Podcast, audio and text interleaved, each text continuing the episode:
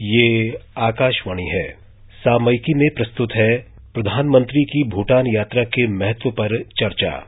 इसमें भाग ले रहे हैं वरिष्ठ पत्रकार कमर आगा और पत्रकार सिमरन सोढ़ी। आज हम बातचीत कर रहे हैं प्रधानमंत्री नरेंद्र मोदी की भूटान यात्रा को लेकर। प्रधानमंत्री मोदी कल भूटान जाएँगे और दो दिन अगस्त सतारह और अठारह को भूटान में रहेंगे, जहाँ वो भूटान की लीडरशिप से बातचीत करेंगे। भूटान के किंग से भी ऑडियंस होगी और तकरीबन कोई दस मेमोरेंडम ऑफ़ अंडरस्टैंडिंग साइन होने की भी एक इंडिकेशन है। ये एक बहुत महत्वपूर्ण विज़िट है। प्रोफेसर आगा जब आप इस विज़िट को देखते हैं कि प्रधानमंत्री मोदी भूटान जा रहे हैं, शायद दस के करीब एमओयू साइन होंगे और ये प्रधानमंत्री की और सरकार की जो एक नेबरहुड फ़र्स्ट पॉलिसी है, जो पहली टर्म में भी चलती रही है, उसी की कंटिन्यूएशन हम अब देखते हैं। इस पॉलिसी के आधार पर भूटान और भारत के रिश्ते पर अगर आप थोड़ी नज़र डालिए। देखिए, दो चीज़ है। पहली बात तो ये है कि हमारे भूटान के साथ बड़े घनिष्ठ संबंध है। ये कोई आज के नहीं है, हज़ारों साल पुराने। धार्मिक भी हैं स्पिरिचुअल भी हैं, और सिविलाइजेशनल टाइज जिसे हम कहते हैं, वो है उनके साथ। और ये संबंध हमेशा आगे ही बढ़ते रहे मॉडर्न पीरियड में भी हमने देखा कि हमारे साथ उनके डिप्लोमेटिक टाइज हुए।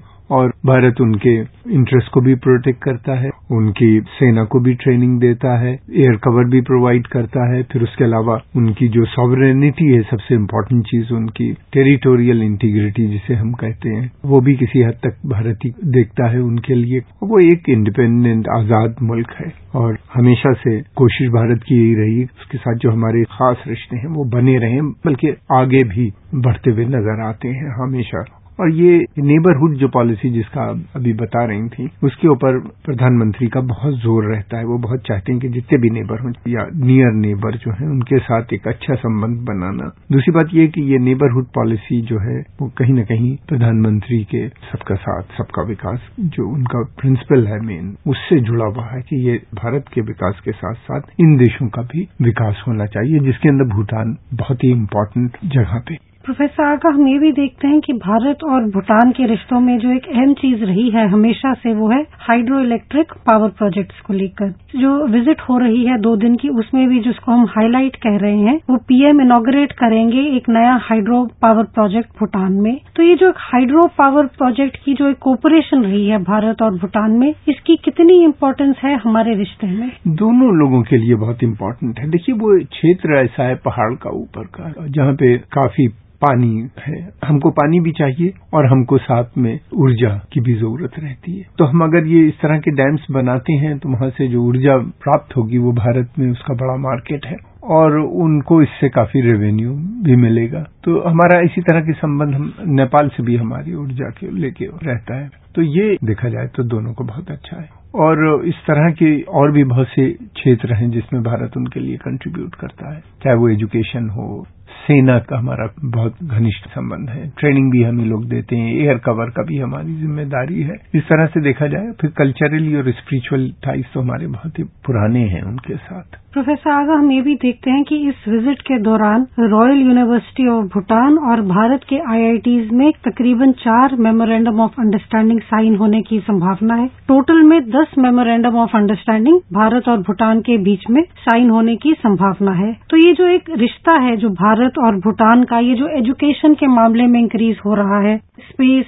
defence trade hydro power projects ये मेन जो भारत और भूटान का रिश्ता है, उसकी शायद बैकबोन है। इस रिश्ते में आपको लगता है कुछ और जोड़ने की ज़रूरत है या ये जो हम जिस लेवल पे कोऑपरेशन है, वो इस रिश्ते को एक यूनिक और स्पेशल रिश्ता बनाता है? देखिए, इसमें कोई शक नहीं कि ये चीज़ें एक बहुत यूनिक एंड स्पेशल रिश्ता हमारा बनाते हैं भूटान के साथ। लेकिन बहुत से और एरियाज़ हैं जो जोड़े जा सकते हैं। प्राइवेट सेक्टर है। हेल्थ का हमारी बड़ी एक्सपर्टाइज है। बहुत से देशों में हॉस्पिटल और क्लिनिक्स वगैरह खुलने का काम करते हैं। फिर उसके अलावा एजुकेशन है। इसका कोई अंत नहीं है। किसी भी लेवल तक जाया जा सकता है। आईआईटी के साथ बहुत अच्छी बात है। टेक्निकल कोऑपरेशन एजुकेशन आईआईटी उनको देगी। लेकिन और बहुत से स्किल इंडिया हमारा बहुत बड़ा मिशन प्रोग्राम चल रहा है। वो भी भेजा जा सकता है वहाँ। और दूसरा जो सांस्कृतिक प्रोग्राम है हमारे, जो उनका मिलता जुलता हमारी संस्कृति है, बहुत सी सी चीज़ों में वो उसका आदान प्रदान किया जा सकता है। फिर ये है कि प्राइवेट इन्वेस्टमेंट भी आ सकता है वहाँ के ऊपर। टूरिज़्म बहुत डेवलप हो सकता है वहाँ पे। उसका इसलिए कि अब भूटान खोल रहा है वहाँ पे टूरिज़्म के सेक्टर के लिए तो उसमें भारत होटल बना सकता है। इस तरह की जो इंडस्ट्री सर्विस सेक्टर जैसे है। आईटी जो सेक्टर है हमारा, इतना स्ट्रांग है। यूरोप अमेरिका सब जगह भारत मूल के लोग वहाँ पे अपना योगदान दे रहे हैं। भूटान में भी किया जा सकता है। इसकी कोई लिमिट नहीं है। पब्लिक प्राइवेट दोनों सेक्टर्स में वहाँ पे कंट्रीब्यूट कर सकते हैं। और ये कॉपरेशन जो है लगातार बढ़ रहा है और भूटान हमेशा से भारत की तरफ़ देखता भी रहा है कॉपरेशन के लिए। तो हमारा उनके साथ ट्रेड भी बढ़ रहा है। हालाँकि हमारा उनके साथ ट्रेड बहुत ज़्यादा नहीं है। केवल तीन हज़ार दो सौ सत्रह करोड़ रुपए का है एक्सपोर्ट एंड इम्पोर्ट मिला के यानी बायोलैटरल ट्रेड जो है।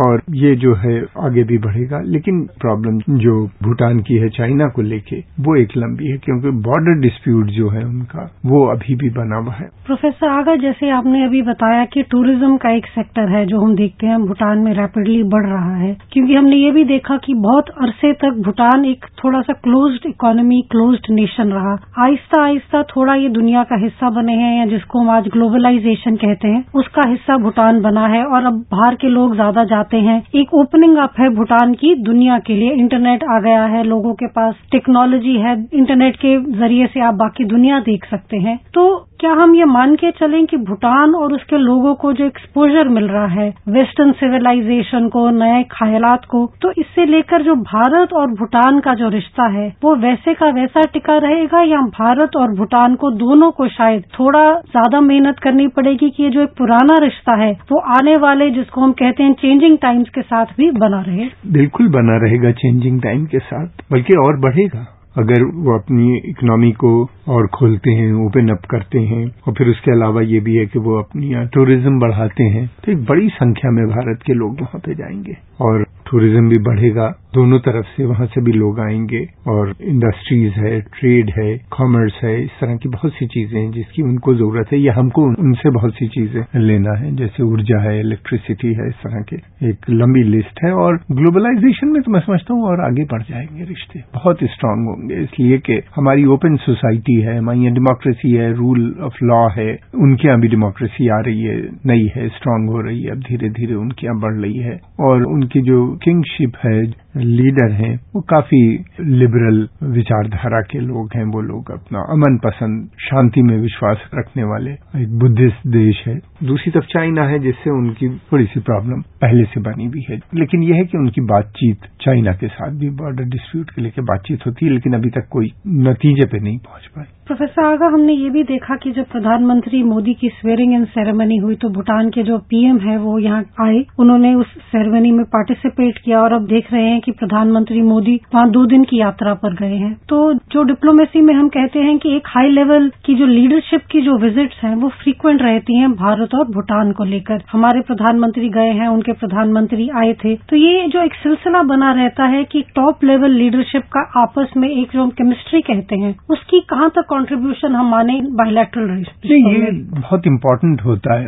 ये विजिट्स जो है ये बहुत इम्पोर्टेंट है और ये लगातार बनी रहती हैं हर लेवल के ऊपर। इसलिए कि हमारा उनके साथ संबंध हर फ़ील्ड में है तकरीबन। अब स्पेस भी आ गया सैनिक भी था फिर ऊर्जा के बारे में आपने बताया। तो इस तरह से देखा जाए तो स्पोर्ट्स कल्चर साइंस टेक्नोलॉजी सब चीज़ों में बढ़ता जा रहा है। तो उसी के हिसाब से विज़िट भी ऑफिशियल विज़िट भी बढ़ रही है। पब्लिक भी भारत के लोग भी जा रहे हैं वहाँ। उनकी भी संख्या बढ़ रही है वहाँ। पे। और फिर ये होता है कि प्रधानमंत्री स्वयं इसको काफ़ी इम्पोर्टेंस देते हैं, अपनी भूटान, न केवल यात्रा, भूटान के संबंधों को। तो इस तरह से ये बहुत इम्पोर्टेंट हो जाता है भारत के लिए, और ये आने वाले समय में मुझे पूरी उम्मीद है ये संबंध और आगे बढ़ेंगे, और इसमें मजबूती भी आएगी। और आने वाले दो दिनों में हम प्रधानमंत्री की भूटान यात्रा पर अपनी नज़र रखेंगे और चर्चा जारी रखेंगे। आज के लिए इतना ही। शुक्रिया। सामयिकी में अभी आप सुन रहे थे प्रधानमंत्री की भूटान यात्रा के महत्व पर चर्चा।